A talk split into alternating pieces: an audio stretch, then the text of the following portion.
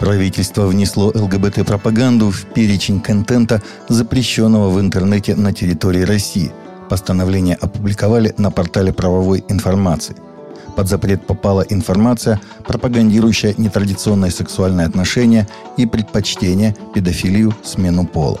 5 декабря президент Владимир Путин подписал пакет законов, запрещающий пропаганду ЛГБТ. При этом российские пользователи социальных сетей не будут нести ответственность за чужие комментарии на своих страницах, если те будут содержать пропаганду ЛГБТ. Так, за распространение этой пропаганды в СМИ или интернете россияне должны будут заплатить до 400 тысяч рублей, юрлица до 5 миллионов штрафа. Граждан иностранных государств также могут оштрафовать на сумму до 400 тысяч рублей, арестовать на срок до 15 суток или депортировать. Президент России Владимир Путин на Рождество традиционно посетит богослужение, рассказал журналистам в понедельник пресс-секретарь российского лидера Дмитрий Песков. В Рождество глава государства традиционно посещает службу. Будет так и в этом году, сказал он. Президент РФ каждый год встречает Рождество в одном из храмов, часто отправляется в регионы. Католики в России состоят во множестве смешанных по религиозному признаку семей, поэтому пастыри поощряют то, чтобы Рождество праздновалось дважды, сказал в рождественском интервью РИА Новости вспомогательный епископ архиепархии Божией Матери в Москве Николай Дубинин. Всегда лучше праздновать два раза, чем ни разу. У нас много смешанных в конфессиональном смысле семей – Поэтому, конечно, мы, как пастыри, всячески поощряем то, чтобы люди помнили друг о друге и разделяли радость праздников. Естественно, это касается прежде всего Пасхи и Рождества, сказал епископ, отвечая на вопрос.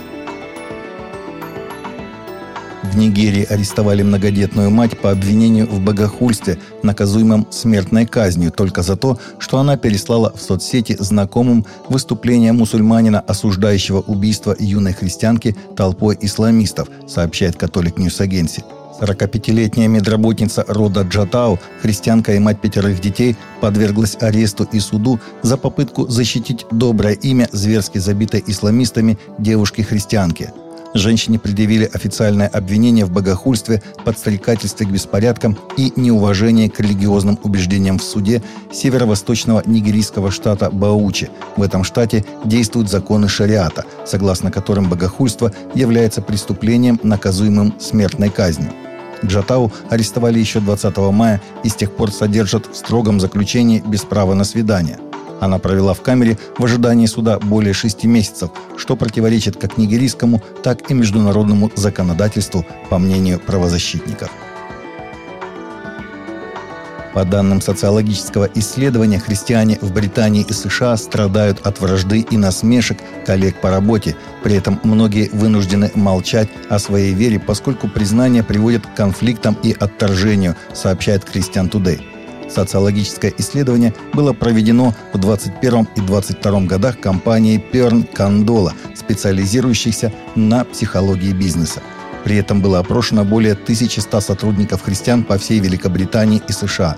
Из христиан, признавшихся, что открыто носят религиозную одежду или символы на работе, почти половина, 45% заявили, что чувствуют себя при этом дискомфортно – а треть, 32% указали, что этот дискомфорт вызывается неприязнью, столкновениями или замечаниями в связи с ношением таковых. Три четверти сотрудников христиан, которые обычно носят религиозную одежду или символы в быту, признались, что предпочитают не демонстрировать их на работе по различным причинам.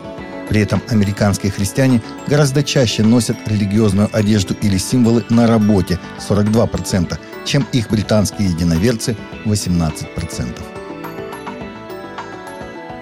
Христиане-адвентисты седьмого дня из Латинской Америки реализуют проект в метавселенной. Проект Адвентистской церкви в Южной Америке место еще в стадии строительства, но уже привлек внимание многих людей – в будущем году мы планируем сделать следующий шаг и будем проводить мероприятия и служения в прямом эфире в Метаверса, объясняет Карлос Мегалиенс, менеджер по цифровым технологиям в офисе Южноамериканского дивизиона Церкви Адвентистов Седьмого дня. Метаверса – это среда, сочетающая в себе дополненную и виртуальную реальность. Здесь люди могут делать покупки, смотреть шоу, примерять одежду и принимать различные услуги через свои аватары. Для этого нужно использовать специальные очки. Метаверса обеспечивает беспрецедентный эффект погружения. Пользователь находится внутри места, но не физически, а виртуально. Таковы наши новости на сегодня. Новости взяты из открытых источников. Всегда молитесь о полученной информации, молитесь о мире и всем счастливых рождественских праздников.